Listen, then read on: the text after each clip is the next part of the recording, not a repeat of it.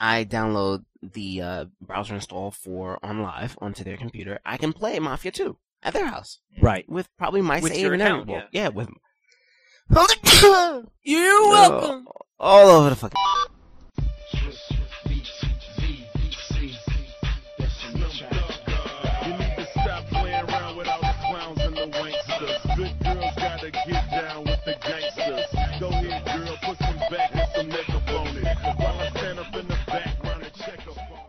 Hello and welcome to the Jar Games on Net podcast. This is episode shit. What are we at? One ninety two. 192. Episode one ninety two, and uh, my voice file just spiked incredibly because I'm shouting Yelling. into the mic.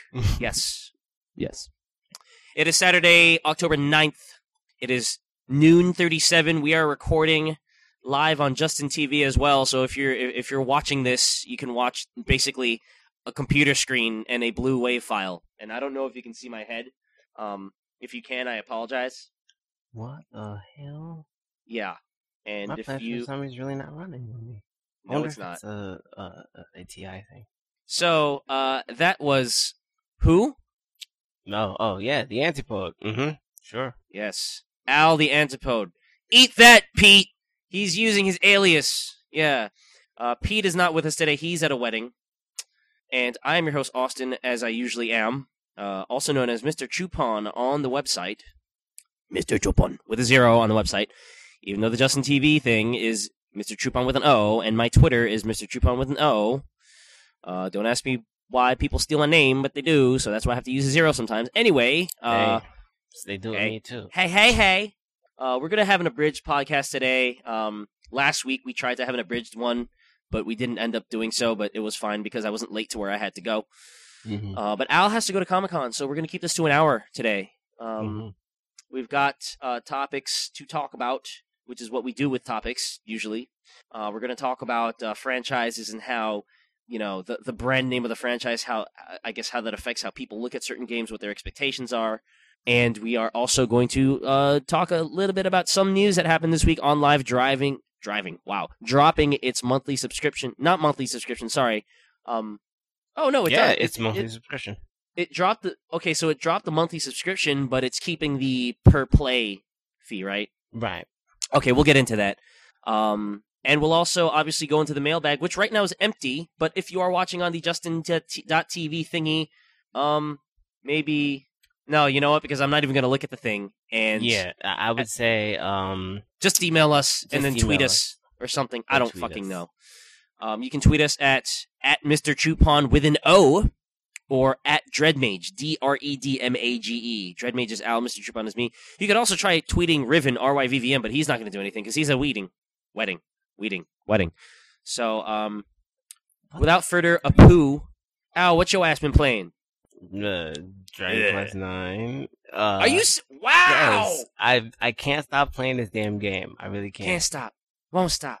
Oh, and I just found what I was looking for, and I closed the freaking window. Anyway, so um, yeah, I'm still playing Dragon Quest Nine, just going through grottos and leveling up some other vocations. I mean, there's so much stuff to do in that game. You can you you level up your vocations, and you can actually level them up to 99.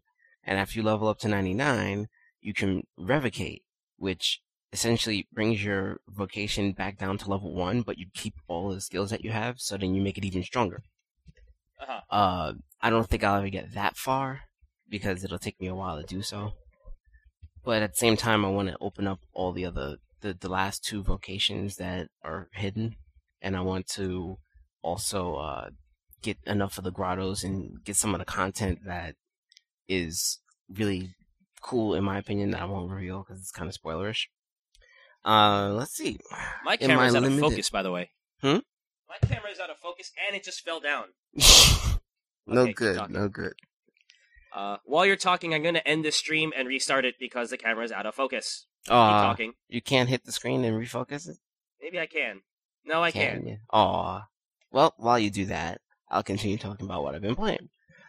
I have been playing a little Echo Shift.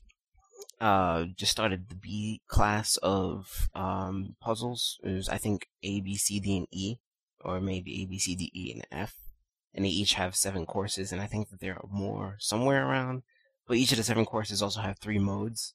So there's a lot of game to play, although there are only like, uh, well, maybe 42 stages or something like that. Um, let's see. Well, other than that, I've only really been playing Final Fantasy XIV for the past couple weeks. Um, and 3D Game Heroes, which uh, I don't really need to talk about. It's Zelda clone, which is pretty funny. They have a lot of Demon's Souls jokes in that game, which is really funny.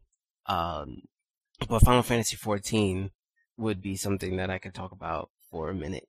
Uh, Just a minute. would begin with me saying Now. that the game is extremely robust and my computer is still not really good enough to run it well. Like it runs at maybe 20 something frames per second when there's nobody around. But then when people start popping up, or if I go into a heavily populated area, the frame rate drops down to like six. Um, so it, it reminds me of when I used to play Final Fantasy XI back in what 2004, 2005, and my computer wasn't really good enough to to to keep up with the 18 character parties right after the second expansion came out. People were going into these areas where you had to make three groups of six, and that was the only way that you can get through and fight the fight the enemies. You had to fight the enemies like 18 people, but um, the game was so choppy for me that I pretty much didn't do anything, and I didn't get any experience because you don't really get any experience with the 18 person group, and it's really not meant for people who are trying to level. And then we got to some part where we had to split back into three groups of six, and they put me with the crappy group, and we died, and I lost 10% By of my. I, I am lis- I am listening. I'm just trying to balance my phone again That's fine. so that I can, you know. Mm-hmm. So, um, yeah, the game is pretty fun to play still for me, uh, because I like the the interface with not not the interface period, but but the way that you interact with your character and the way that you can fight and you don't have to wait for an auto attack. Uh, I like how you can just equip any weapon and it changes you to that class. But what I don't like at the same time is that you have to go into the menus and you have to reselect all of your uh, abilities. They're working on trying to get a fix for that. Yeah, But- one one thing I heard about this, and you can verify is, if this is what you're talking about, is that um, they they didn't do a very good job of designing it for a PC. That it's Oh, still no. very it's still very con- like console mentality. Certainly, um, a lot I- of is it coming is- out on consoles? I forgot. It's coming out on PS3. In PS3. Okay. Nah, And There you go. um, I would have to predict that by then the the interface may be a little bit more streamlined because right now there's so much lag and delay in in the actual interface that um it, it really sucks the the way that the interface works. um, and that leads into why uh it sucks to change a class because when you change your class, you have to go into that menu and go Ugh. through all the slowness of selecting the action and traits bar, which is only really just like two steps. It's not that's not really the bad part, but when you actually select actions and traits, for me, it takes about a good five seconds for the actual window to pop up. And then once it pops up, every time I hit the direction key to move, there's maybe a two second delay in the actual thing happening. I'm saying actual too much. In the action going on the screen. So I'll press right, right, right, and it'll take me about six to eight seconds for it to actually get to right, right, right. Then when I hit the button, it takes another two to three seconds to go to the abilities. Then I select the ability and then hit that, and then it takes about five seconds for the ability to refresh on the bar. So it's really slow, really time consuming. So I really, usually try to stay with one class. And I've also been trying to do um, some gathering, which is kind of weird. Gathering is kind of like a mini game for each thing, but more of like a timing game sometimes. Some of it is just uh, you have to press the button to do a particular action at a particular time, and some of it is you have to press the button to do a particular action uh, based on a gauge, and wherever the gauge stops, uh, you do that particular action, and if it's right, then it will be beneficial to you. But if it's not right, then you get nothing, or you may wind up damaging whatever you're trying to get. And it, it works, but once it gets a little more streamlined, which uh, it has to in the future. I mean, I know that there's a lot of stuff in uh, Final Fantasy XI. Well, I haven't played Final Fantasy XI in years, so I don't know if it's really gotten better. But there was a lot there are a lot of things about the, sh- the interface that kind of really sucked. Is it still going? Yeah, it it will continue to go. Uh, they're working on some more uh, DLC expansions for 11, and they're probably also going to start expand- expanding Final Fantasy 14 with DLC, but then they'll bring out a full package later on. Right. Um, and then, of course, they say that the reason why Final Fantasy 14 is so tough on computers right now is because they're following the same model of Final Fantasy 11, where they don't want their game to look dated sooner than later. So they make the game, So Crysis, basically. yeah, pretty much. Uh, they make it so that, you know, four or five years down the line, everybody's computer will be able to play it right. it's so silly. I, I- wh- why Because don't they? the- mhm. I Why don't they make I'm it sorry, but why? Yeah, why don't they make it scalable? and, because you know- they won't. It, I think that they won't. I think they Oh, won't because God. of the fact that they're making it for PS3. Because you know, I mean, the biggest MMO on the planet right now is scalable, right. and that's part of the reason why it's the biggest MMO on the planet. Because people with like crap computers can actually play WoW. Right. There's there's So- a there's a listener question just tweeted to you. Uh, oh, about my hair? Speaking of wow, no, no, no, actually, really? um, it, it- it's from Edu, and he asks, "What's your reaction to Cataclysm releasing on December seventh? oh, there it is. that-. Okay. You, you can get to that now, or, or I'll get to that on with, now. with that's a that's a good question. Okay. Um, it makes me want to play WoW, but for a different reason. It makes me want to play the old places before they get sundered. Um, Ah, yes. there's just something about those areas because they bring me back to when I first started the game. Because you know, I got the game at launch and I played through it with so, so many different types of people and so many different groups. Uh, you know, people I used to work with and, and my friends and stuff like that. And those places have really uh been dear to me. And now they're going away. Oh, isn't that sad? Um, but at the same time, I don't even know if I'd have any time to play. Uh, that th- that's one good thing about Final Fantasy 14. I can play Final Fantasy 14 for two hours and be completely satisfied and not have to play for two or three days. And on top of that, if I were to play it for the other two or three days, I probably wouldn't have much to do. And so that works for me. Whereas, you know, if I was to play WoW, I would have so many things that I'd want to do and so many reasons that I'd want to go back to turning it on, but I can't because I have other things in my life that I have to do. You know, since I haven't been talking this entire time, um, the duck on top of my monitor is making a guest appearance on my stream. It, this, this Are turned into, like, playing into some kind of weird voyeuristic kind of like, oh, I'm kind of sitting here doing nothing while Al's talking, and they can't really hear him on my feed unless they're watching his feed. So I don't know. Maybe I'll just give him a fucking duck. Yeah. hey, hey guys, what's up? Hey, yeah. All right. he's yeah, I only have one listener. I mean, one viewer. Yeah, which would be something. Edu, so that's cool. Yeah. Um, Uh, I, I don't think I'm playing anything else. Um, I mean, I started playing Hotel Dusk, but here's a funny story. I played Hotel Dusk, I think, for all of uh, uh 40 minutes, maybe, in the course wait, of two for, weeks. 40 minutes in total or 40 minutes this week? No, 40 minutes in the past two weeks. Okay, so in total. Yeah. And in that 40 minutes, I've only managed to enter the hotel, sign sign in, and go up to my room and talk to Rachel. Which is basically like what, five minutes of gameplay? Uh, You mean as as opposed to like cutscene and story? well, yeah, I mean, it, just as opposed to, I could spend 40 minutes playing that game and probably get a lot farther than I did. All I did was basically walk into the hotel. I went and talked to the, um, to the guy behind the counter and got my key for my room. And then the old, le- the old lady came and I went and talked to her for a second. She was like, "Oh, I'll talk to you later because I'm trying to sign in." And then I went inside, uh, ran into the girl on the stairs, solved her puzzle, and found her piece. And then went. That that went sounds over- so suggestive. I'm sorry.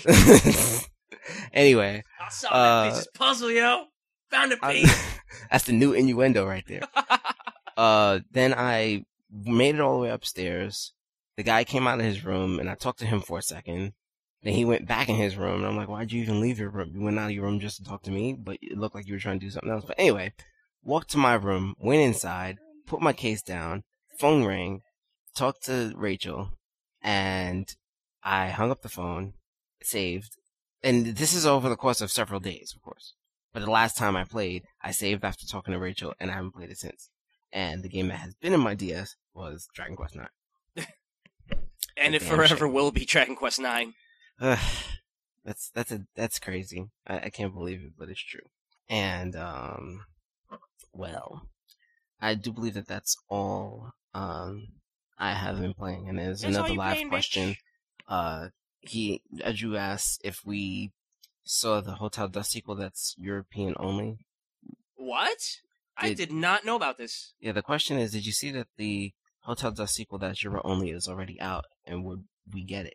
I, I don't know. I mean, it's Euro only, which means that it is in English, but then we'd have to import it.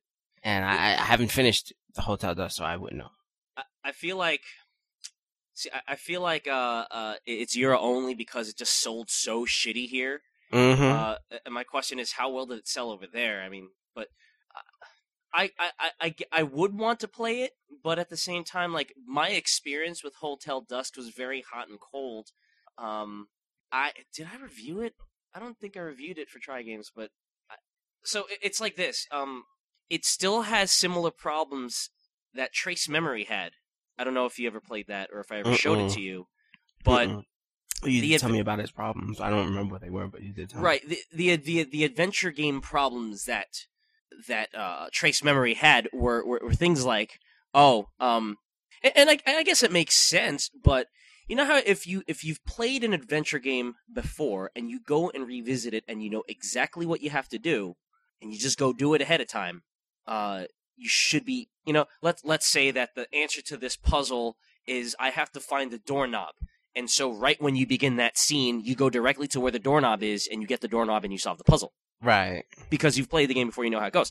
Mhm. In Trace Memory and also in Hotel Dusk, you can't do that. You would go to where the doorknob is, and you just say, "Huh, a rusty doorknob. Guess this isn't Yeah. useful for And anything." you have to activate a trigger beforehand. yes, yes, But technically, that trigger doesn't have to be activated Right. if the game was smart enough to know that the real answer to the puzzle is the doorknob. It's not even smart enough. It's not even whether or not it's smart enough, as opposed to they designed it that way. Like I feel like any item that catches your character's eye in any way, shape, or form should be able to be collected, regardless of whether or not it ends up being used. And I think that for me, that kind of adds to the whole uh, aspect of, hey, this is an adventure game. I have to figure out how to do this thing. I have a whole bunch of items. I'm not sure which one's the right one. Let me use my brain and think about which one is appropriate in the situation. Now, if you limit it to say, oh, um, I'm only going to pick up the items that the game wants me to per this puzzle that I currently have active, then that's that's adding challenge in a frustrating way in terms of well, I can't figure out how to fucking get past this thing. I can't find the thing that gets me past this thing. Mm-hmm. And it also lowers the challenge in the sense of once you find the thing, it's like, oh, duh, now I know what to do. So it, you know what I mean? It's like if you're if you're actually in that situation, eh, like in real life, you'd have to deduce how to how to get out of that situation, and and and you do that by like looking around your environment and just taking everything you can and figuring it out. And and trace memory takes a lot of that away. Uh, I mean, some of the puzzles that it that it shoots out are really clever. Um, there's one that involves the physicality of the DS itself, and I'm not Hmm. going to give away exactly what that puzzle is for all two of you who haven't played or who want to play Trace Memory. But um, but as far as like you know the the point and click hunting and the item gathering and the deduction that you have to do in that respect, that's where it's kind of hampered, and that's where and Hotel Dusk kind of does the same thing. Uh, and and I was hoping that they wouldn't do it. The other thing is that I found that the puzzles in Hotel Dusk weren't exactly as intriguing as the ones in Trace Memory, if I'm remembering correctly. Hotel Dusk overall was a better experience for me, uh, and it had a cooler sense of style. But Mhm. again, it suffered from the same problems, and the, the the puzzles themselves just weren't as engaging or engrossing. So, you know, that's why I kind of give that whole kind of hot cold feel to it. Like, would I actually play it? Yeah, but I'd go in very cautiously. Um, and I know Cing's next adventure game for the DS was like some they they basically took photographs and um made them kind of paper cut out and it's very cheesy looking. There was a quick look of it on Giant Bomb that I watched and immediately it was like I want to watch someone play this and laugh at it, but I don't want to play it myself. okay. So I don't know if if if that is in any way, shape, or form related to Hotel Dusk. Um, but if that happens to end up being that sequel that Edu's talking about, I definitely don't want to play it. Um, But I don't know. Well, DS is our region free, and if it's European, then it obviously has uh, English in there for for the UK. So Right. I don't know. Maybe we'll give it a shot. Mhm. Um, Well, but as for what I've been playing, Yeah. uh, what were you gonna say? I was gonna say, let's move on to what you've been playing. Yes. Uh, so I, well, what I was playing last week and didn't really talk about um, the problems that I've been having. I, I talked about playing Plants vs Zombies on PC and on Xbox Live Arcade last week with Pete, but I didn't go into how it totally fucked over my saves. Um, I used the Steam Cloud to transfer the saves, which is very cool, and then I played it on my desktop. Uh, I guess like two weeks ago, when I was at work in the hotel, I started to play it on my laptop and my username was gone. And I was like, huh? Well, that sucks. And so I re-downloaded my save uh, from an old email that I that I had drafted up in Gmail to transfer my saves from my desktop to my laptop before the Steam Cloud became active. And I kind of overwrote what was ever, whatever was in that folder, thinking that maybe that would restore it. But obviously, since I set it to go to the Steam Cloud, it didn't, and everything is now stored on the server. So Mhm. all my saves on my laptop were lost. I'm like, fuck. I guess I'm gonna have to go back home to my desktop to, um, to I guess I don't know. I, I thought at the time that I could like re-upload my local save from my desktop and have that as a Steam save, but no. I went home and my save was gone there too. because it probably synced your um, right. It's everything is on Steam now. Steam Cloud and said, "Oh, well, this one's newer. Let's uh, replace Right. the one that's on the computer." Dun dun dun. It's done. and I looked at I looked up the forums to see if there was any way to rectify it, and there were a whole ass load of complaints like, "Oh, my save file's gone, my achievements are gone. Like, thanks Steam, you're a piece of shit." Blah blah blah blah. And I'm like, "Oh, I guess this isn't this isn't just a problem that I'm having. Like, a lot of people are have been hit by this. Mm-hmm. Um, and my achievements are still there, but just like the fact that I lost all my saves is really aggravating. Um, so I guess be careful if you're ever going to cart Plants vs Zombies around on a laptop or anything else. Um, but yeah, uh, for all- those out there who are using Steam Cloud for for Plants vs Zombies in particular, I don't know if it affects any other games. Just watch out because that that shit might happen and you might be boned. Anyway, what what I've actually been playing, uh, I started paying attention to my DSi XL again. Uh, instead of playing Final Fantasy Legend on my Game Boy, which I'm still grinding. Well, I totally this week I left it at home so that I could play some DS games. And first, I tried Front Mission, which is a remake of the original Super Famicom Front Mission, just with touchscreen support and I, I, I guess a better translation. I, I could be mistaken. I believe it got released on PlayStation. Why don't I actually use this thing called the internet to look it up? Why not? Yes. And our viewers can see. At the same time. Maybe. Front Mission. Front Mission also sounds very suggestive. Just the name of the game. Okay, I put in Front Mission and it gave me Frieza. Excellent. Okay, there we go. Front Mission game. So okay, so oh okay, it came out for Super Nintendo or Super Famicom, uh, Wonder Swan Color, Nintendo DS, which is what what we're talking about right now, and then the PlayStation. So yes, it was translated over twice. Um, so yeah, it was translated over, and it's my first time playing it. And to be quite honest, I was dead tired and I was falling asleep as I was playing it. So I don't quite remember what the story is for the first 15 minutes of gameplay, but it basically plays out like a Final Fantasy Tactics esque game with mechs, and at the same time, uh, mechs the the because mechs are very complex and you know it has like left shoulder, left arm, right shoulder, right arm, legs, body armor, head, and all that shit. Like you, you upgrade your mech with Mhm. those parts. So uh, there's a lot of that in play, but the gameplay itself is much more. I I don't want to say it's much more intuitive or streamlined because, hey, what tactical RPG is intuitive or streamlined? But Yeah. anybody who's familiar with a tactical RPG is going to be right at home with this. Um, and, uh, uh, sadly, I can't tell you much else of what I did in this game because, again, I only played it for 15 minutes, and nine of those minutes were story for which I was dozing off. So it was very much it was very much like when I was playing Shin Megami Tensei: uh, Strange Journey, where I started the opening cinematic and I have n- I had no idea what the fuck was going on when I booted it up the next morning. So uh, the other games that I did stay awake for is I touched a little bit of Civilization Revolution on my DS because of all the Civ craziness going on with Civ 5. Um, I plan on playing Civ 4 a little bit on my laptop when I'm at work uh, just to kind of uh, get myself into that Civ mode. Um, there's really very little for me to say about Civ Rev as well because a lot of people are like, oh my god, they took Civilization and they streamlined it. But this is my first time ever playing any Civilization, and I know that you lent me Alpha Centauri a long time ago, and I still Mhm. haven't played it, and I think I gave it back to you without ever having played it. Um, so I have you no never idea. played it. No, I had it sitting in my drawer. I'm like, one day I will install this game, and ooh, Unreal Tournament 2003, ooh, Unreal Tournament 2004, ooh, cri- you know, uh, uh, shit. I think I gave it back to you before that even came out. Um, but so I, I don't know how they streamlined it. I mean, it seems pretty intuitive to me. I've been making peace with everybody except for barbarians. I don't think you can. Huh? I don't think you can make peace with barbarians. Oh, okay. So then I've been making peace with everybody. Mhm. And it's funny because like my war advisor is always like, "You should kick their ass," and I'm like, because you have the uh, "Ah." ability. Huh? Probably because you have the ability to do I don't so. know, maybe eh, like, but I- I'm playing this and it's like, you know what? Most strategy games that I play, include things like Advance Wars, Rise of Nations. Well, not Rise of Nations, not not not not entirely, uh, but but you know, Advance Wars, uh, Age of Empires. Uh, what else? Um, Fire Emblem, which is a strategy RPG, but still, you know, it's strategy.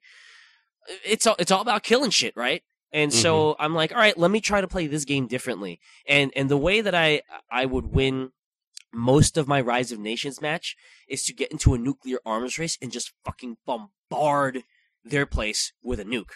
And then I would like they would get pissed off and bombard me with nukes, and we get to the point where um one more nuke and it would be like a world meltdown. I forgot what they called it in the game, but it's like you can only launch a nuke so many times in the game. So I would I would destroy as- the world. yeah, I would launch as many nukes as I could to get to that point where one more nuke would destroy the world, and then like just sit and wait and start building up my guys again because no one else could launch a nuke because otherwise they'd kill themselves as well. hmm Um, once in a while, I would win by by expanding territory or by building more wonders. So you know, I I see this Civilization Revolution as an opportunity to play play a strategy game like I was playing Rise of Nations, but even more different. You know, don't just kill everything in sight. Be diplomatic. Um, build wonders, do all that shit. And for those watching on the Justin TV broadcast, my phone just vibrated. I have no idea if that's a text or an email. It's an email. Okay. Oh well, my phone completely froze. Oh, well, So I'm trying to re- rectify that issue. I think I need to go on Wi-Fi. I don't know. I said that I was completely disconnected, so I think I'll go on Wi-Fi. yeah. Okay. Um, but what I, what I, what else I was playing? That's terrible grammar. But I was also playing uh, retro game challenge. I was trying to pick that up again. Uh, I, the last time I talked about it was a couple of months ago, and I was very very disappointed in all the dialogue that was going on between your character and the child version of the game master in that game. I don't even want to sit there and explain it. Basically, there's it, there should be nothing to explain. But because they wanted to base this game off of Game Center CX, the guy who basically, for anyone who doesn't know what Game Center CX is, it's this Japanese game show where a person just sits down and plays through hard ass Famicom games or retro games. So so so one time this guy tried to play Mega Man 9 and got his ass handed to him. But it's just watching this guy play these games. And so Game Center CX is basically taking off of that concept and saying, "All right, um the the guy who's playing these games is very frustrated and now sends you back in time to when he was a child so that the child could watch you play these games and get good at them or something. I like again, I couldn't even tell you what the story is because I stopped paying attention, not because I was falling asleep, but because this is a retro game challenge and I wanted to just play the fucking games. I didn't want to sit there and listen to dialogue. Meanwhile, I'm sitting there and listening, not even listening, but reading dialogue that you can't speed up. And it's very Mm. frustrating. So between not only to introduce the story, but in between the challenges that you have to play, there's dialogue. In know, just give me- just- Get me next to the next. Cha- get me to the next challenge. So so here's how the game goes, and I'm going to start out with uh uh with the Galaga because it starts you off with the Galaga wannabe game. Um, so you start off and he's like, I just got this game called like whatever the fuck it's called, and like let's play it. and so you put it in, and it's a Galaga clone, and the game master's head pops up on the top screen. He's like, "Ha ha ha! Your first challenge is to beat the first stage, right?" okay. And so you beat the first stage. And it goes, all clear once you beat the first stage. And then, like, the child version of him goes, wow, you're really good at this game. Hey, do you want pasta for dinner? And then you answer pasta or bread. And you're like, bread. I don't know why you'd want bread. I like pasta. Well, that's and really it's like- Japanese. Yeah, but it's also like, why do I care? Right. That's like- what I'm saying. I'm pretty sure that. Well, maybe Japanese kids might care for that kind of kooky. But it's like you, shit. you you you can't skip that dialogue, and you can't skip to the next challenge without sitting like what? Uh, not even just skip. You can't speed up that dialogue, hmm and it's very frustrating. Um, and it's and again, it's like asking you to make choices, and it's like why? Okay, so maybe the choices end up mattering later on. I don't know how. If they do, fine, great. But it's it's getting in the way of me being able to play the stupid Galaga clone, right? So he, he the second challenge he says, okay, your challenge is this, and then the third challenge he's like, okay, your challenge is this, and it's like, how about you borrow the Xbox Live achievement mo and just lay out what the challenges are and let me play the game. And if I want to read up more about what the challenges are, I can click on them and the guy can say, this is what you have to do.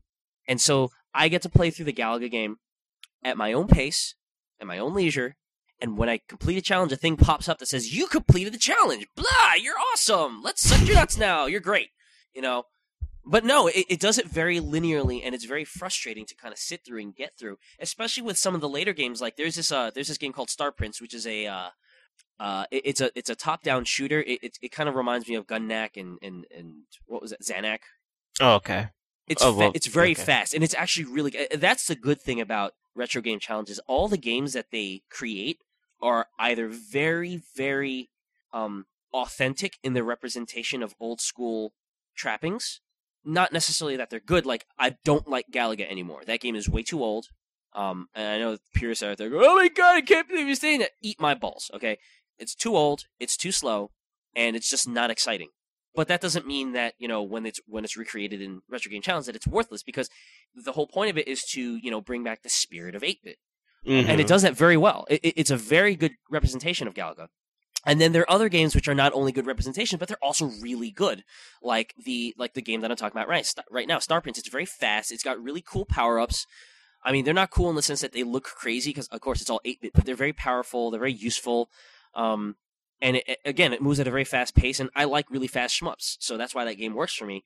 But as I'm playing that game, I get into it. I get into the moment, and when a challenge is completed and it just totally drags me back out of the situation, that's something that I don't want when you're playing a game like that.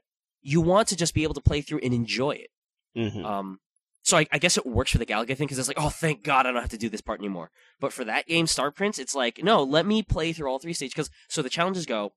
Um, the first challenge is, uh, I guess, get a one up by scoring fifty thousand points. The other challenge is beat the mid boss. Uh, or, or beat the end boss, and the third challenge is beat the second stage, and then the last challenge is get 250,000 points. And it's like, you could take all those down in one gameplay session and then just keep playing. Why don't you let me? it's true. It, it doesn't, you know. But I guess the surrounding things are kind of cool. Like every time you beat a challenge, or or every time you beat a couple of challenges, you get a, an issue of Game Fan magazine, which is you know which is not the same as Die Hard Game Fan, which is a real magazine. But you know it, it basically right, it's just like a magazine that's just called Game. Fan. Right, right. And the editors of those magazines are actual real life uh, journalists. Like Dan Hsu's photograph is used in the magazine, and it's and his name is Dan Sock. Um, Den sock. Dave Halverson, who was actually the founder of Die Hard Game Fan, his photo is used in that game in, that Game Fan magazine, and it, his name is Dave. And so then, then, wait, even though it's not really Die Hard Game Fan, it's based on Die Hard Game Fan. no, no. Well, it's got people from it. but Dan Hsu is an EGM guy, Okay.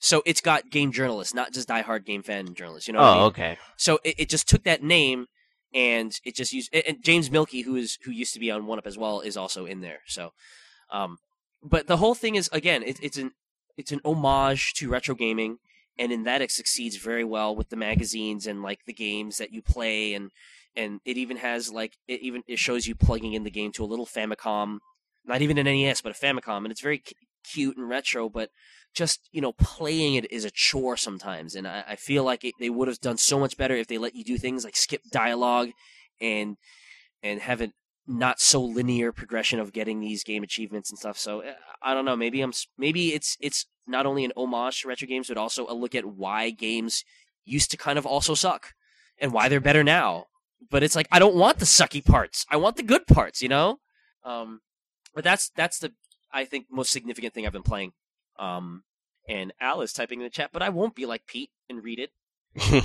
Oh, he this you, you typed this a long time ago. So uh, Actually, I alright. didn't. I Oh. just typed that. Oh, you did. Okay. Um, all right, so we're gonna take a break right now uh, as we transition into our topics, uh, and when we come back, uh, we won't be on the live stream because I am cutting mine off right now. This stream has been going on for a good forty-five minutes. All half of you who are watching, thank you very much for watching. Uh, you can see, you can get the podcast in full. Obviously, uh, I, I'm going to guess I'm going to be done editing it maybe Monday or Tuesday. Maybe to download it then. Uh, subscribe to the trygames.net podcast RSS feed, trygames.net slash RSS.xml. We're going to take a break. going to shut down the live feed, and we'll be right back on the audio.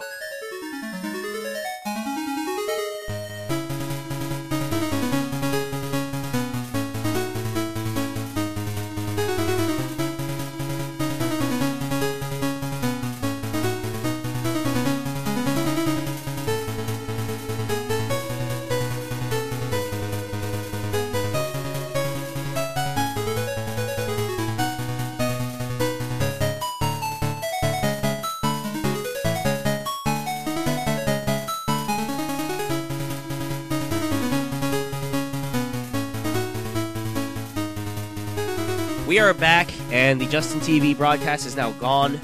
So, if you were watching it, then you don't get the, you didn't get this part, but now you do because you're listening. Uh, Al, are you still broadcasting? No, my broadcast broke.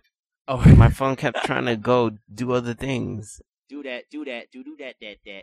Um, all right. Well, we are on to our topics. Topics that Al found. We're gonna have to kind of go fast on these because Al has to go to uh, dress up in in costume for Comic Not Con. really. But um, the first one, and this is really quick. This is actually more news than a topic of discussion. But OnLive uh, f- actually dropped its membership fees uh, per month. So let's read what Kat Bailey writes. Okay. So a full play pass to a game still costs as much as a regular game. So if I want to play Assassin's Creed 2 on OnLive, I have to pay 40 bucks or 60 bucks or whatever they're charging. hmm But I don't have to pay a monthly fee. Right. You don't have to pay a monthly fee. Like if you're not playing, if if you decide you're not going to play a game on, OnLive right now, you don't have to continue to pay for the service. Right. I almost I almost would rather have the Netflix model. I- I- mm-hmm. you know, I, I would rather pay every month and, and, play use whatever. I want to play whenever I want to play it. And the reason, again, the reason why I stopped playing GameTap is sim- is not because of the service. It's simply because I just stopped playing it, and and I ran out of time. And then when I went back to it, I was like, playing only one game anyway. I was only playing Hitman uh, Blood Money, hmm but I otherwise I really liked the flexibility of the service, and I you know I I, I like the fact that I didn't have to pay per game, and tr- maybe try out games that I would otherwise not play. You know, Mhm. so I would rather have that model. If uh, if OnLive is going to be changing things up, they should change it up that way as well. Because I think I, I feel like just and, and there's no science behind why I'm thinking this. It's just kind of a gut reaction. I feel like it works better with that model. Um, I almost knocked over Especially the book that I when was you using to hold on like my phone. what? I almost knocked over the book that I was using to hold on my phone, and I thought it was like a glass. Um, anyway, I'm sorry. Go go ahead. Yeah, uh, especially when you have to pay like forty dollars for a game that you actually don't own. Right. This is really like the actual podcast right now. What? I keep saying actual or actually for some reason. I Oh, I why. thought you meant like, oh, this is a fake podcast. Now it's the actual one. No, no, no, No. It's the quote unquote actual podcast. Yeah, but actually, uh, this actual online thing actually, uh, no. But okay, so so the so the thing that you have to buy to play the game, you have to pay how much for it? You have to buy something to play the game. Don't you have to have a little box that connects to your TV? Oh, if you're not playing through your computer. Oh, right, right. I mean, I, that I don't know. I would have to. Let's see. OnLive.com. Uh, let's see. Instant access to free demos works on any PC or Mac. Free trial, no credit card required.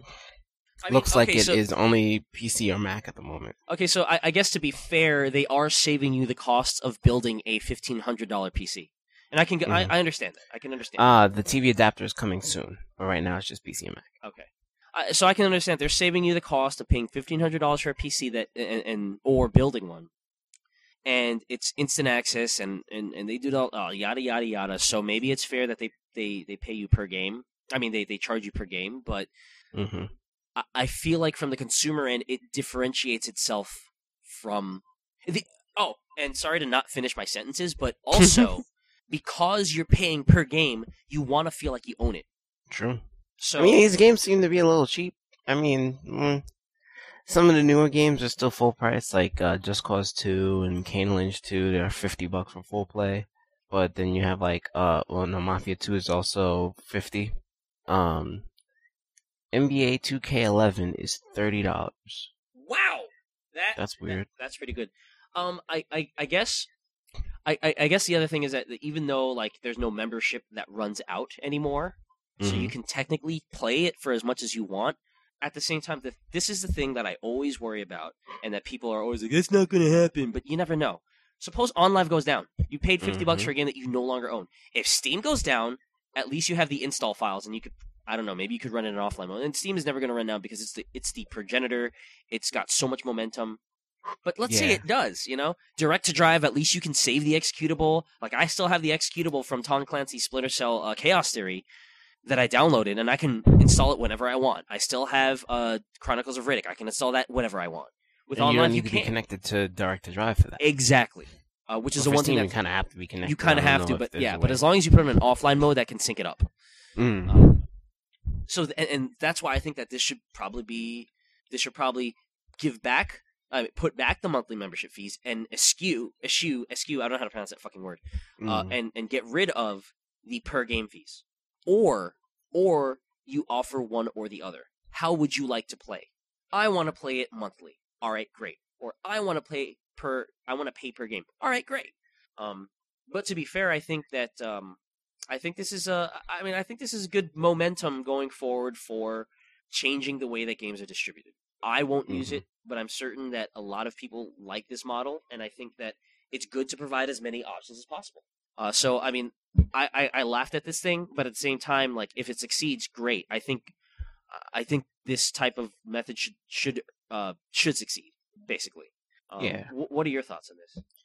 Um, well, I think that just by going this way, it gives at least people who want to check out the service, um, it it gives them the opportunity to see if it's really worth their time. Like now, I feel comfortable with going onto OnLive and setting up an account and just trying out demos to see what it's like. I mean, I I personally have no intention of using the service, but to see if the technology is viable, Right. I can do that without having to pay upfront or do anything like that. Uh, also, in addition, I think it, it works out such that if people do not have access to rigs that can play these games or uh, the ability to purchase said games, even if their rig was good, uh, it gives them the ability to actually get games for similar prices to other people who are able to buy games. You know, for example, there may be like some family who, if the adapter comes out, they can buy the TV adapter. They don't have a computer or anything. They can't really afford the computer, but they can afford to buy some games. By the way, Al, you don't Hmm? work for OnLive, but you just totally fucking sold me on signing up with by talking about like the demos and all that shit. So I'm, I'm Oh. my tag right now. so, you know, they can get the, the, the adapter and they can pay like $30 for Assassin's Creed 2 and be able to enjoy that where in any other situation they wouldn't be able to. Right. So I think that's cool. And then they don't have to pay like what, $19 a month and then $30 for the game Right. and then say, that oh, was um, just a, a clusterfuck. Yeah, like that's just handle it. asking way too much of your user base, and then now you're demanding your user base to play the games because if they don't play the game, they're wasting their subscription fee. Right. Uh, at least now at this point, they, you know, I can go if I was in that situation, I can go and buy uh, Mafia Two for fifty dollars, uh, play it through my browser, and I don't have to worry about a uh, having to play the game because if I don't, then I feel like I'm wasting my subscription. Uh, Right. And then I also don't have to worry about um, having a computer that's fit for running Mafia 2. Say if I go to somebody's house and their computer is kind of crappy compared to what's necessary for Mafia 2, and I download the uh, browser install for OnLive onto their computer, I can play Mafia 2 at their house Right. with probably my save and With your account, yeah, yeah. with You're welcome. all over the fucking place. So, um, oh, that's gross. nah, nah, nah, nah, Eh, not like that's that. gross. Uh, so yeah, that's the uh, that, that's the end of that OnLive conversation. The uh, the other conversation. Uh, shall we lead on into that? Yes. Okay. So the other topic, no segue. Sorry, was um was spurred on by uh, Jeremy Parrish's one-up review of Final Fantasy: The Four Heroes of Light. Um, Al, why don't you take us through what what what you want to discuss since you so eloquently Sure. put it in an email? Yeah, Yeah. have, didn't I? So, Word. uh, reading his review of the Four Heroes of Light, which he gave a B plus on, uh, his general idea of this review was that this game is titled Final Fantasy, but if you expect to see anything that makes Final Fantasy Final Fantasy, you're going to probably be disappointed or surprised because a lot of the things in this game are pretty much uh, staples of other types of games, either owned by Square Enix or not, and not particularly uh, features that be that have belonged in Final Fantasy through the years. right. And that went me that that went me. Yeah, it went me. That led me to think about other uh brands, other uh franchises where all the games are pretty much the same and you know you go and buy such and such and you expect to play such and such uh that that type of game and that type of environment. And I thought, well, what would happen and what would what would be the result, I guess, of a company deciding, well, for this next iteration of the game, we're gonna just do something completely different and unlike what we've been doing for the previous games in this series. Would people approach the game and say, wow, this is new and refreshing? Or would they say, this is not such and such, I don't like this game? So, uh, we kind of pondered a couple of, uh, different franchises, and there are some actually mentioned in the Four Heroes of Light review, and, um, just touch on it and think about what it would be like, say, for a imaginary future where certain brands of games just come out and be completely different. How would they Right. be received? Uh, I'd just like to start with a couple of things that I was thinking about just, you know, before the podcast. And I thought about some successes. Uh, well, one particular success in a genre defined, or genre, uh, genre switching, uh, move for a franchise. And that would be with World of Warcraft. Uh, ah. Warcrafts 1, 2, and 3 were real time strategy games. And they developed a story, well, a backstory, I should say. Uh, a, a- basically a deep lore and a running storyline that technically you would only see people who would come up with something like that continue with the same type of game. Like Right. StarCraft are doing that. Uh, the new StarCraft 2 is in RTS, and it's an RTS split into a trilogy, and it's not going to be anything other than a uh, an RTS. They wanted to make a side story that was an action, adventure, third person shooter kind of game. They canned it because it wasn't going to deliver the spirit of StarCraft. And I think that this leads on to my what I was saying. People would come up to the game and go, "StarCraft goes. This isn't StarCraft," Right. and not buy it or not play it. So they canned it. Well, um, I have a question for you. At any point in time, was World of Warcraft going to be a, something resembling real time strategy, or were they always going to be like, let's take our universe and totally sh- shit it up and change it? mm, and that's exactly what I was going to go to next. Okay. World of Warcraft began as Warcraft Adventures, which was supposed to be a point and click adventure game based on Oh. uh, Thrall, which is uh, the orc that united the horde together and um, essentially kind of created a peace, helped create a peace between, or not a peace, but a a, uh, a truce between the uh, alliance and the horde, hmm so that they didn't like constantly like on a massive scale try and kill each other. And that was going to lead from uh, you know, the end of Warcraft two, uh not even in Warcraft two, was it in Warcraft two? Yeah, I think it was it was something that was supposed to come out because Warcraft three was based on Thrall as an adult. Uh so this game was supposed to take place between Warcraft two and Warcraft three and uh lead into Warcraft three, I believe. They Mhm. canned it because they didn't think that it captured the spirit of Warcraft and that it was going to make much sense uh, to people who are fans of the game. They would be like, "Oh, what the fuck is this? I want to play uh, an RTS." Right.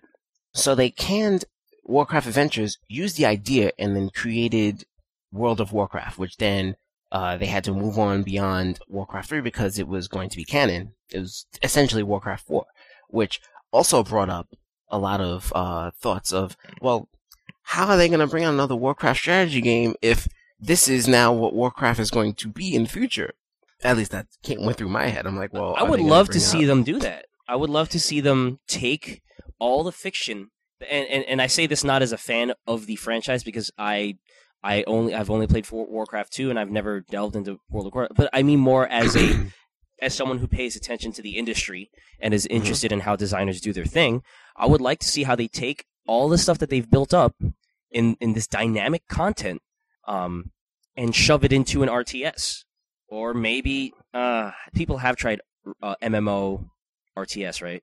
Uh, yeah, here and there, I guess. and it, and it has been too. Eh. Okay, so scrap that. really. just just take the fiction and everything they've built up, the concepts, the characters, the mechanics, and somehow incorporate them into. And, and I know that like the hero mechanic of World of War, of Warcraft three, I'm sorry, is Mhm. kind of RPG ish, so they already kind of started doing that. hmm Um, I, I I guess I just kind of like to see that. Um, Yeah, I doubt that they're going to do it because, first off, World of Warcraft has essentially, with its three expansions, well, the third expansion is coming out in December, but with those expansions, it has essentially created what, if you were to sell them as, uh, as standalone RTS games, it would be, uh, Warcraft 4, 5, 6, and then 7, because of the amount of detail and the amount of lore and the amount of different scenarios that are presented within each expansion, mhm. uh, you could theoretically come up with three to four or five games that all are continuations of the storyline. So, uh, what they would have to do probably is they would have to, uh, and this is the weird thing, they would have to either cease making World of Warcraft and then make a, a sequel to the game using, you know, all of the lore and everything. Uh, and then make an RTS with, as a continuation of the story, or they would have to make the RTS and then put all the elements of the RTS into World of Warcraft as a time lapse. So now Warcraft takes advantage, it, it takes place after all the stuff that's in this RTS, and then that would just be completely confusing to the user base and it would probably blow up the game. Would, but um, I think that because World of Warcraft is so uh, successful, they probably will not deviate from uh, that formula and course. create another Warcraft game. They would deviate. just con- they would just continue to develop expansions and Like let that train roll along. Um, in Right. addition, Pete What says hi, by Oh. the way. He just jumped onto Skype to say hello and sorry he missed it, and he wants you to take a lot of cosplay upscripts for him. uh, not happening. So, You love it. uh, the uh oh, the also the other thing about World of Warcraft is that it is essentially like if you really really want to take it to a, a an, an an scaled back view, or you know, like if you were to take a bird's eye view of what happens in World of Warcraft, it technically is an RTS just without one person pulling the strings. Uh, and it in at the same time, it's also an adventure game, and um, it's it's like a real time strategy adventure game controlled by many people. Yeah. Sp- uh, yeah. I suppose Yeah, it's almost like. Mag, almost like Mag, where see Mag is kind of like an RTS slash first person shooter because you have people who play on the field, and then you have people who do strategy. Oh, right, right. You have a commander or something. Right, it- you or have- like Battlefield 1942. Didn't they have like captains or generals or some shit? I believe so, but I don't know if they had it such that um you would have people directing strategy and then other people on the ground directing tactics. I'm not really sure if that was the case. Right. But um, I do believe that in Mag, that's how that works. There are people who just m- manipulate a map and Right. bark orders down that get barked down, that get barked down, that get barked down. I don't remember. But back to the uh, topic hmm of uh, franchises and, and, and reactions to it. Uh, what else about Warcraft, or should should should we move on to another franchise? I've got one in mind. I'd like to uh, move on to another franchise because that one was uh, I basically just described everything about how that fits the mold. Okay, so Castlevania, right Mhm. there, is is huge in that it, it changed it up. The second game changed it up. Yep, certainly. Then Symphony of the Night changed it up again, and it went on that path for a while. And then Lament of Innocence tried to do that on PS2, didn't quite work out. And then now here we are with uh, what's it called? Lords of Dark, something of Darkness. Lords of Shadow. Lords of Shadow, whatever. You know, so it's basically gone through like three or four reinventions, and I don't think that they're going to stop making the Symphony of the Night style Castlevania for DS. You know, so it's still good. So it's got like multiple threads going Very on true. at the same time. Um, I, I just think what's particularly fascinating to me is just how people relate to a series when they started becoming a fan of it. And so if Mm. someone comes in and said and plays Lords of Shadow and is like, "This is not Castlevania," I would say you're wrong. This is actually more Castlevania than Symphony of the Night ever was, because Very this is a linear point A to point B action hack and slash adventure game. That is what Castlevania was from the start. That's how it started out on NES. That's actually how. Well, yes, no, that is. I was going to go into That is how Vampire. it started. In the I was going to go into Vampire Killer because that was kind of different Uh-huh. but Vampire Killer was not called Castlevania at that point, so I'm going to be technical about it. True. Um, but that's how it started out. That's what Castlevania 1 was. That's what 3 was. Arguably, some people's favorite in the series. That's what 4 was, which is my favorite in the series. Uh, that's what Rondo of yeah Rondo of Mhm. Blood was. Rondo Blood. Okay, Mhm. and then Symphony of the Night was the first one that changed it up, and that was already what 1995, 96. That was already like eight to almost a decade after the original ones came out. So for someone to come in and say that's not Castlevania, it's like, well, no, actually, the one that you think is Castlevania is not Castlevania. And so then. I don't really so much want to talk about Castlevania itself, but use that as an example or a launching pad to further discussion of this, this concept that you brought up. Because now I'm thinking back into Final Fantasy, and I'm like, Final well, no Fantasy. Final Fantasy has been the same as the one before it. Right. Not only that, but mechanically, I mean, if you want to get really technical about it, Final Fantasy VII isn't Final Fantasy. Final Well- Fantasy VI might as well not be Final Fantasy. See, here's the thing. There are still general mechanics and general feels that are carried through each game, and that relies in the battle system. No matter how they manipulate the battle system, whereas if there are four characters, five characters, three characters, or if um, there's a job system, or if there's a materia system, you know, the equipment system, it's still the a fact of you run around in an overworld and you get into a random battle without actually seeing an enemy, and essentially it's Though in 10, you number do see of- enemies. Hmm? Though in 10 and 12, you do see enemies, right? that's very true. Okay. Um, and well, twelve. There, here we go. Twelve. 12 is totally a different. Complete diversion, as is eleven.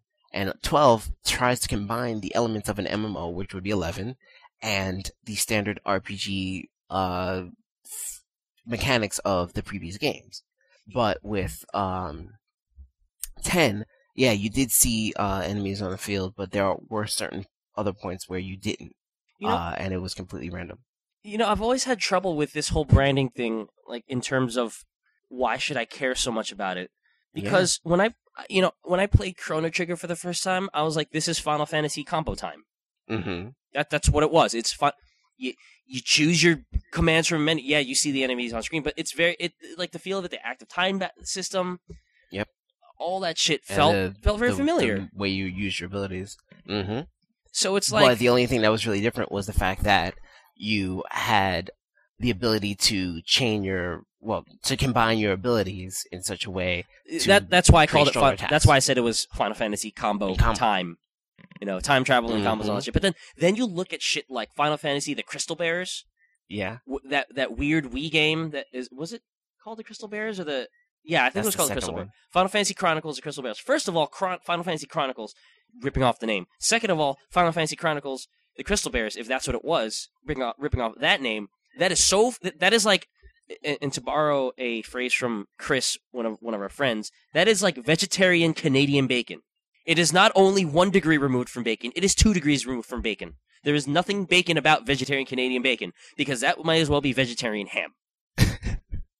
it could be vegetarian anything that was quote unquote meat. Right. So then you say Final Fantasy Crystal Chronicles: The Crystal Bears, and you it's a complete action game where you wave shit around with your Wii remote, and like it's total, totally not an RPG. It's like at that point you're kind of like, all right, they totally are just using the name. Um, and frankly, I have, I don't know that I have a problem with that because at, at a certain point, it just doesn't matter. The game is the game. Um, Right. But then the question is, do you go out on a limb and name it something completely new? And although the the environment may be similar to your previously well-known IP, do you use the IP or do you create a new IP and gamble on the uh, thought that maybe people would adapt to a new IP? It's a business decision. Right, there. right.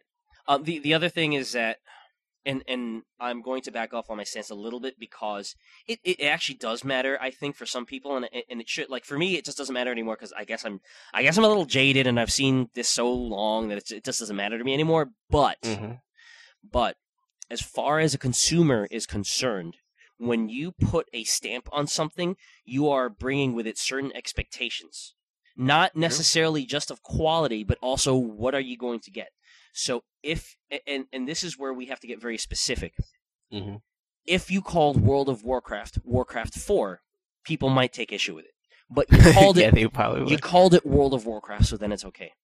If you called Final Fantasy The Crystal Chronicles Final Fantasy 13 or something like that, people would take issue with it. And I'm sure that's why some people take See, issue with Final with Fantasy 11? 11 and 14. It's like, "Uh, this is not, it's not an MMO. They should have called it Final Fantasy Worlds. Or, you know what I mean? Mhm. Um, and that's where you get very specific with this. So then when you come to Final Fantasy 4 Heroes of Light, is it Heroes or Warriors? It's Heroes, right? Heroes. for Heroes of Light, that's not that much of an issue because you've done it with Final Fantasy Tactics, you've done it with Final You- Fantasy Crystal Chronicles, you've done it. with Final Fantasy Mystic Quest. Oh God, shoot me now! You've done it a long time ago with Final Fantasy Legend, Yep. before most people And even heard about Final Fantasy and Adventure. So I think like, and and I guess that's where we, we we start to split hairs. But I think you know, with in that respect, that's how you handle it. Um, hmm So I have another one. I'm looking at uh the links to this, and uh DMC is an example of this. Uh, you know, people are kind of outcrying because DMC features a Dante that is not what they're used to. Da- Dante played by Pete Wentz. Pete Wentz. He plays he plays in a punk rock band an emo band. Dante, I got cuts in my arms, but I can't die because I'm a demon, so I keep cutting myself. No. And so, you know, it, I think it's just an art style thing at this point because of, um, the fact that there isn't really any gameplay to be shown at the moment.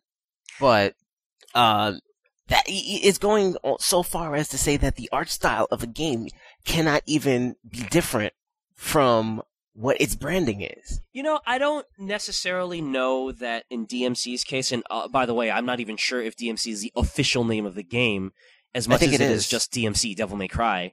Um, Because they said that the game was, uh, A reboot. supposed to be spelled differently. Oh, like, okay. it's like capital D with a little M and a big C. right. That's how I, that that's how I supposed to be put it like when I created the page on Giant Bomb, but when the admins got to it, they altered it so that it said Devil May Cry. Um, Hmm. Well, let's see. Uh, I'm looking at the one up thing, and it they're showing it as big D, little M, big C, and then uh, of course it's in all caps on the the site. So I don't know. There there really isn't anything on it so far. They're the preview, which Yeah. is back to where I was before. Yeah, I typed in D- I, typed in DMC and Giant Bomb, and it goes to Devil May Cry Alias, and then the logo is DMC Devil May Cry. But uh, to to get to what I was saying, I, I'm not, I'm not sure if Mhm. that's so much a this is changing the franchise complaint as much as it is I just simply don't like the design. Uh, you know, I think people just don't Well- like it. Like they don't. It, it's not whether But they're not, not saying that. Uh, well, I don't know. Are they are, are they not. I don't know. Like that's that's my impression. But I think you've been following it a lot more closely. So what are they literally saying? Are they saying this is not the way that Devil May Cry? This is not I. This is not the way the series is defined, or are they just saying I don't want the series to put this new art style in there? Because there's a difference. Right, there is a difference, and um, I'm just kind of trying to pick up something. Uh, I guess they're talking about their internal conflict with uh, the game, and they said that something like, uh, well, um, the Capcom USA lead producer, his name is Alex Jones. He was talking about the story, and they went to Ninja Theory, And and, told- told Ninja them to Theory go nuts. gave them a. It says they came back with a very incremental look from what Dante had usually been. And Capcom went, no, guys, go back to first principles and really do something. And they said they went about 25% more down the field. And we're like, no, seriously, do something you think would make us angry with you. And that's when we started making progress. And when- Great. it says, when I mentioned the fan reaction thus far to Jones and Antoniades, they point out that since this is an origin story, DMC's Dante will evolve over the course of the game, so Dante seen in the trailer won't be the same Dante on screen for the entire game. They stop short of confirming whether that means he'll be playable as a child or whether he'll turn into something resembling his character from the older games at some point along the way, claiming that much of the story is still under development, but they point to his hair in the trailer as an example. His hair is white, says Jones. Actually, there is some white in the trailer, to all you guys on the forum saying it's not. Wait, is it really? There's there's some white in there, he says. We weren't trying to hide it. But- so Well, what? see again, so that doesn't really tell me anything about what what people are complaining about. Are they complaining that it's not true to Devil May Cry, or they just don't like it? Like I think what what I'm getting at is the difference between Tetsuya Nomura's artwork in Final Fantasy VII versus uh, Amano's art throughout one through six. And so, let's say, for example, an avid fan of one through six, you know, that sees the art for Final Fantasy VII, he either has the reaction of "This isn't Final Fantasy," or he has the reaction of I don't like this. I don't want this in Final Fantasy.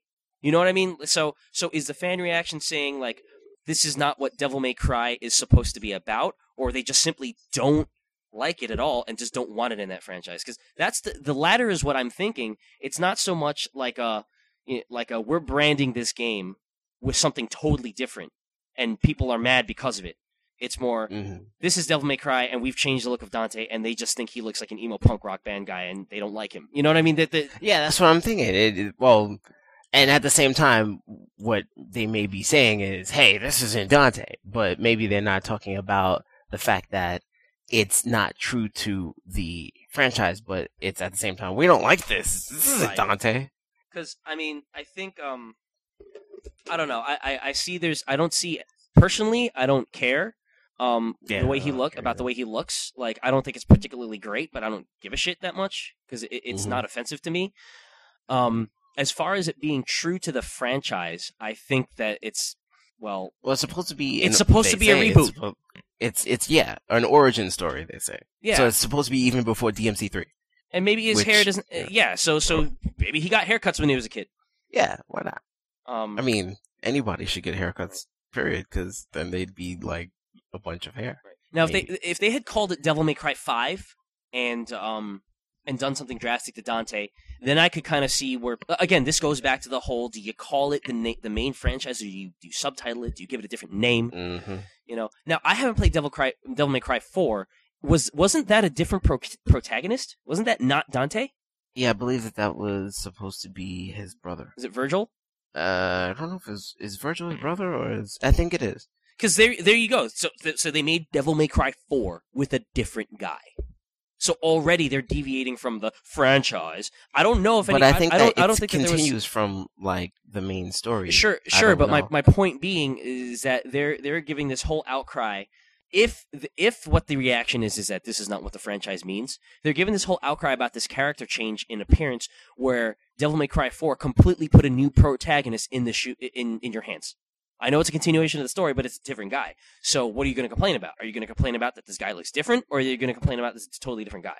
You know, why Right, bitch? I Why think that, I think about people one? would be less apt to complain that there's a totally different guy you're playing than the fact that the guy that they've been playing in the past now looks completely different than the guy they're used to playing with. Right, and I think that as far as a complaint goes, that that you know you're right. But I mean, as far as saying this is not what the series is about, I think Well, that's regardless, that that comment right there is just like silly. I think it's silly. Yes, and it's like um, if you've come up, you know, if they're not compl- they're not complaining about Vergil, even though De- Devil May Cry was ostensibly the Dante story.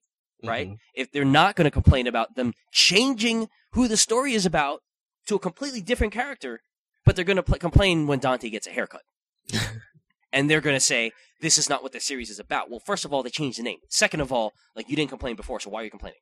You know, I Mhm. don't know. It's just, it's like, I don't know. It, it's kind of stupid to me. But other franchises. So we got Um, Castlevania. We've got hmm Devil May Cry a little bit. We've got Warcraft. Anything else that you can think of? I was thinking through this all week, and I made the mistake of not writing them down. Yeah, me too. Shoot. Um. Arg. Arg! Arg!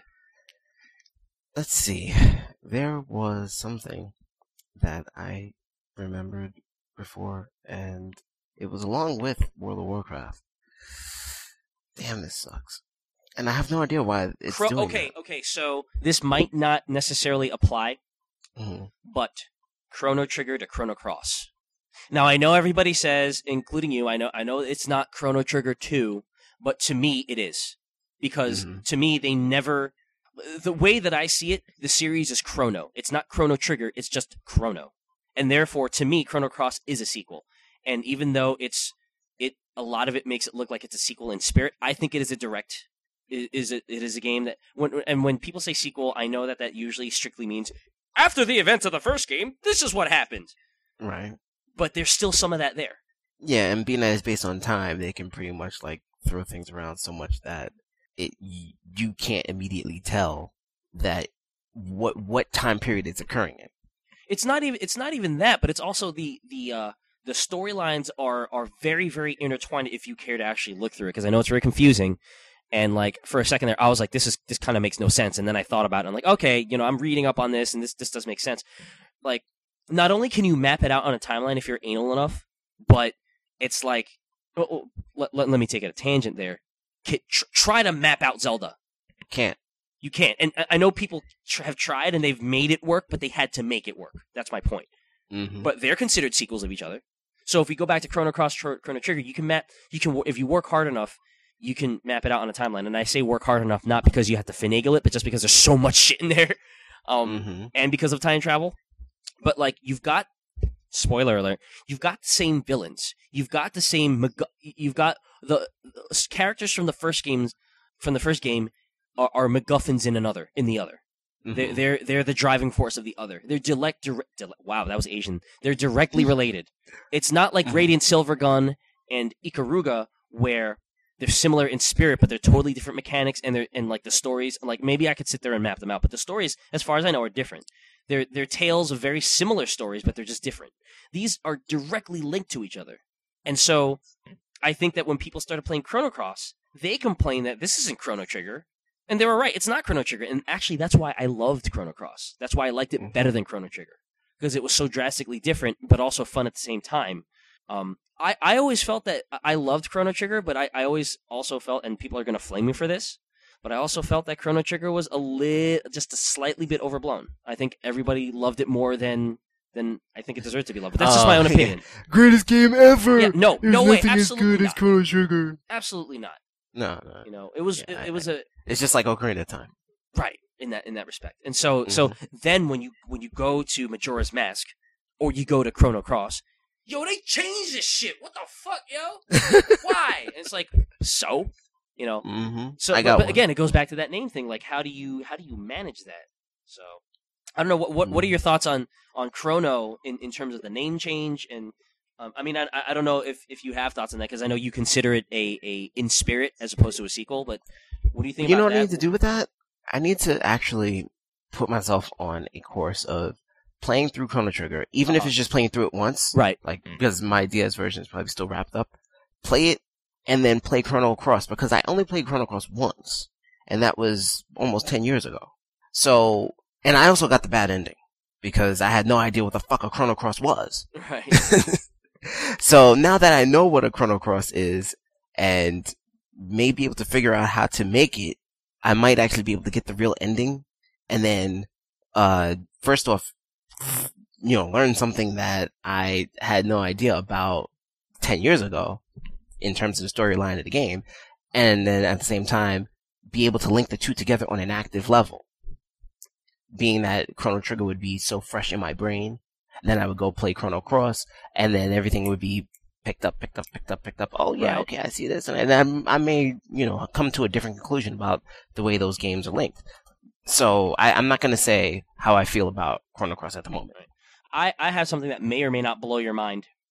Uh oh. What happens when we get to a situation with Phoenix Wright, Ace Attorney, Phoenix Wright, Ace Attorney, Trials and Tribulations, Phoenix Wright, Ace Attorney, and Justice for All, and then Apollo Justice, Ace Attorney, and then Miles Edgeworth, Ace Attorney, Investigations.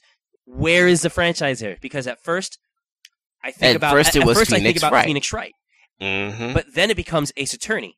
Yep. And the funny thing is, it affected how I lined the games up in my DS cabinet because originally I had I had Phoenix Wright under P's, but now it's A because they're all now in Ace because Attorney. yeah, That's true, and and and on top of that, it, while I do believe that there will be another Apollo Justice because of the way the story ended, um, they already have two Miles Edgeworth games, right. which are in spirit different gameplay styles. Oh, that yeah. and hence required you to well required I think Capcom to then further brand the product as Ace Attorney Investigations. Imagine if it was Miles Miles Edgeworth Ace, Ace Attorney. Then it would it would be be confused as to how the fuck Yeah. the game is supposed to work. You're supposed to make people guilty. You know, that's not exactly a, a heroic kind of Right. thing. you know what. So, I, I got to tell you, just interject really quickly. This is not Mhm. helping my cause at all. I'm trying not to buy any games, and now, now I just fucking want Ace Attorney Investigation. yeah, I wanted to. I played the demo and I'm like, wow, yeah, this is kind of different. I think I would be interested in playing this game. But at the moment, I'm keeping to my guns and, uh, you know, I, I, and here's my other problem. Like, I, I go to Kmart now and like kind of get games on the cheap or whatever. And I picked up, uh, Mega Man Zero collection. hmm with a twenty dollar coupon, so I got it for 10, 10 bucks. And then when I bought that, I got a ten dollar coupon Oh, no. off of the game, which expires on the sixteenth. So now I gotta go and buy something from Keep Kmart buying, before the sixteenth. keep buying, keep And buying. I do believe that for the whole month of October, you get ten dollars off uh, a ten dollar coupon if you buy a DS game, and a twenty dollar coupon if you buy a Wii game. So I'm gonna keep getting these ten dollar coupons and keep wanting to use them. So uh, I'm probably gonna get Four Heroes of Light, uh, or uh, Professor Layton in the Unwound Future. Uh, I don't know which one, but odds Ooh. are if I get one, I'm gonna wind up getting the other with the the coupon. Sucks. I, I have another concept for you in this whole topic. Okay, I wanted to throw one at you first. Huh? I wanted to throw one at you Oh, first. okay, go ahead. You sound like a robot. Uh, Guilty Gear. oh, Guilty Gear. First, they had Guilty Gear, right? Which it was a fighting game. And then they had Guilty Gear X, which was an expansion of the original Guilty Gear, kind of, with moving the story on a little bit. Then Guilty Gear X2, which f- further built on Guilty Gear X. And then Guilty Gear Isuka, which was just, I mean, it's different branding because of the Isuka name, but it's still Guilty Gear, but it's just four players. But then they came out with Guilty Gear 2, which was an adventure slash strategy Oh game, which is an absolute diversion from not diversion, an an absolute departure from. You you'd think they do it the other way around. yes, you would think that they would make a fighting game after making the uh, adventure game. Now imagine, imagine this. Imagine if Street Fighter Four was like an RPG. That'd be awesome. I It want. would- and now, mind you, no, but wait, wait. It was an RPG, but there is no actual versus fighting in the game. Super Street Fighter 4 Cataclysm Pack. It, it would definitely be a cataclysm. but you see, it- it- I can, I can't imagine something like that happening. which beg Where which you- begs the question: Whatever happened to that Samurai Shodown RPG? I exactly. Still, I still want it. I still want it on in the US. I know it's a it's only a Japanese game. But anyway, I'm sorry. Keep going. I just brought that to mind. Uh, so no, no, that that was essentially all I had to say was that you know, Guilty Gear Two, I don't want that game. Actually, but in in all fairness to the Samurai Shodown one, they called it Samurai Shodown RPG, or RPG, or something. yeah, it wasn't Samurai Shodown It wasn't Samurai Shodown or 9. six right? or seven. Right. Right. This was actually called Guilty Gear 2 Overture, which, okay. I mean, if the game was a bit better, I guess maybe I would want it because, but then at the same time, I, I feel like it's such, it was such a, a, a mind fuck kind of thing where it didn't really take straight from the story of Guilty Gear and move on from it because, you know, with a fighting game, you never really know what storyline to follow. Uh, and, and, and but then there are some games like Mortal Kombat which take certain character storylines and say this is what's canon, and then the other character Right. storylines that they don't really matter, and then they move along and do things like like kill Scorpion and keep him dead, and kill Liu Kang and keep him dead, and then uh kill Johnny Cage and keep him dead, and well they didn't really kill Johnny Cage keep him dead, did they? I don't know. I, I'm just I know thinking about. did in the movie. I'm just laughing at the at how the Guilty Gear guys did. They're just like, you know what? Fuck it. We don't want to do this shit no more. I'm sick of Guilty Gear. Let's just totally fuck it up and start making BlazBlue. Guilty Gear is now an adventure game. Point and click. What? But- Point and click. But where where will where will I get my fighting? Go to BlazBlue. But but, but why? Because we're sick of the name. Uh, Okay. but it's completely different. I guess, Like, BlazBlue is like, yeah, you like Guilty Gear, right? Well, let's have you play a game that is completely different but the same. what? It's called BlazBlue. Yeah. Okay. All right. Sure. I guess. Which I I I must say that I have, but I still haven't. I played the tutorial once and I was like, I don't really get this game. But I really want to play it, but I don't get it. But I really want to play it. But I don't have any time to play it. And then my I don't have time to learn it. Right. And so I, and then plus I don't have a way to learn it because, uh, learning a game like that on your own would take a lot of time. And I didn't get the version with the instructional DVD. and you know, if a game comes with an instructional DVD, you know it's, it's, it's gonna take some time to learn it.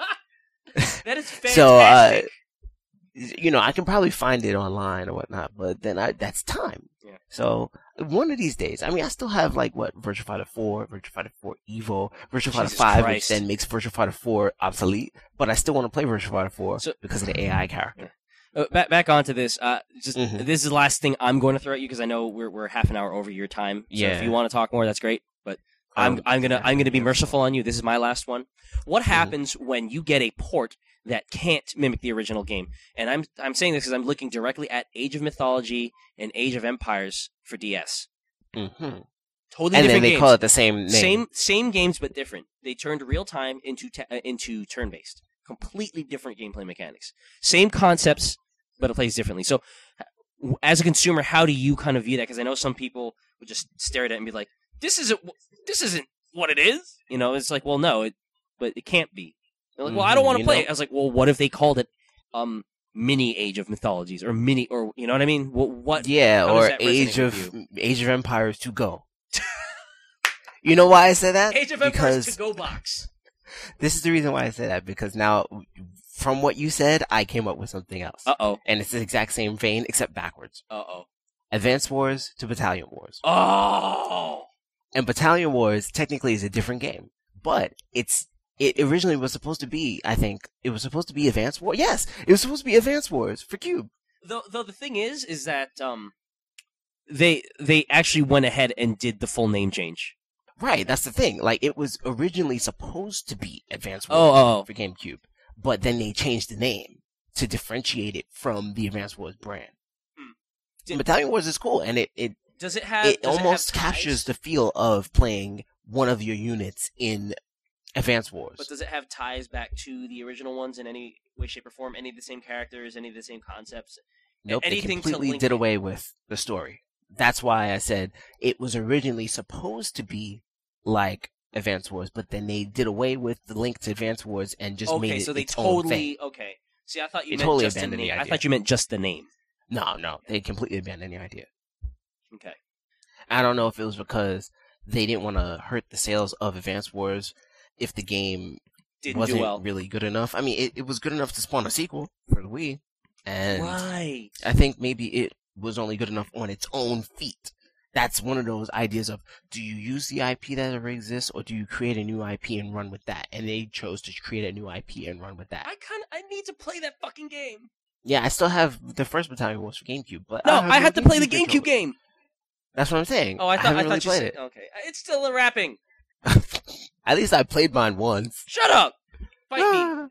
Anyway, mm-hmm. it's your call, sir. It's your Comic Con that you have to go to. I could go on all day, but Yeah, I know.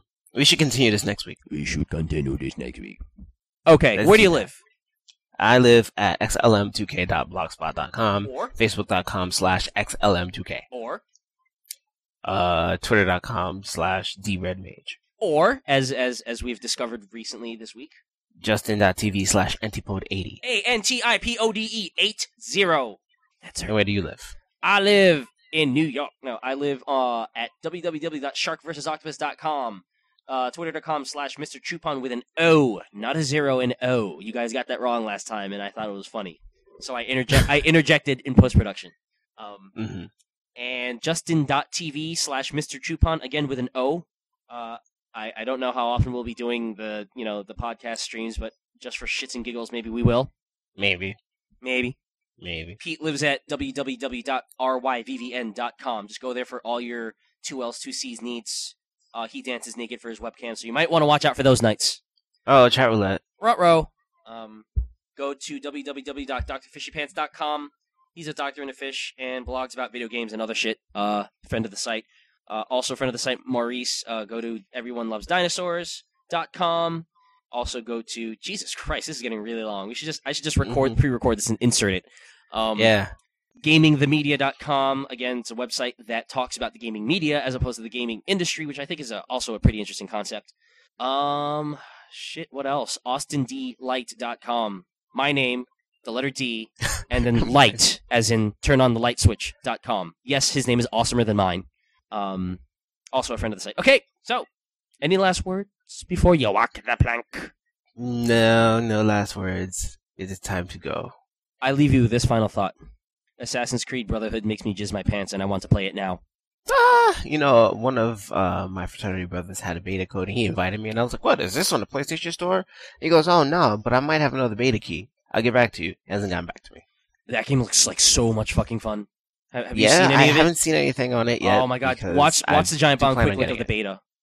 All right, I'll try because I know their quick looks aren't so quick for me. But it's just it's it's basically like like assassins. You, you walk around and you try to kill people, but at the same time you try not to expose yourself because then people see who you for who you are, and if someone's chasing you, they'll know that you're the guy. So you you got to be. Mm. It's it's it just looks like a whole lot of fun. Anyway, Cool. those are my last words. All right. Ugh, so for Pete, who's not here, bye. Okay. For Al, Bye. Okay. I have been, still am, and will always be your host, Austin, and we gone, bitch. You need to stop playing around with all the clowns. Girls gotta get down with the gangsters. Go ahead, girl, put some back and some makeup on it. While I stand up in the background and check up on it. So before I start, I'd just like to share what I had for breakfast, which is pretty much in destruction mode. Uh, that used to be a bacon and egg sandwich with some hot sauce. Oh, are, are you are you broadcasting your uh, your meal? Yes, I am. And my phone just fell This- off the book again. Fantastic. this right here is currently a slice of cake, which um, it's a slice of cake from a party last week that I need to eat because I need energy. This is a big cup of water, and this used to be right here. No, not right there. Right in here. That used to be a glass of orange juice for my vitamin C. And this right here is, uh, well, it's a cup of coffee for energy to go with said cake. Cake and coffee. Cake and coffee. Cake and coffee.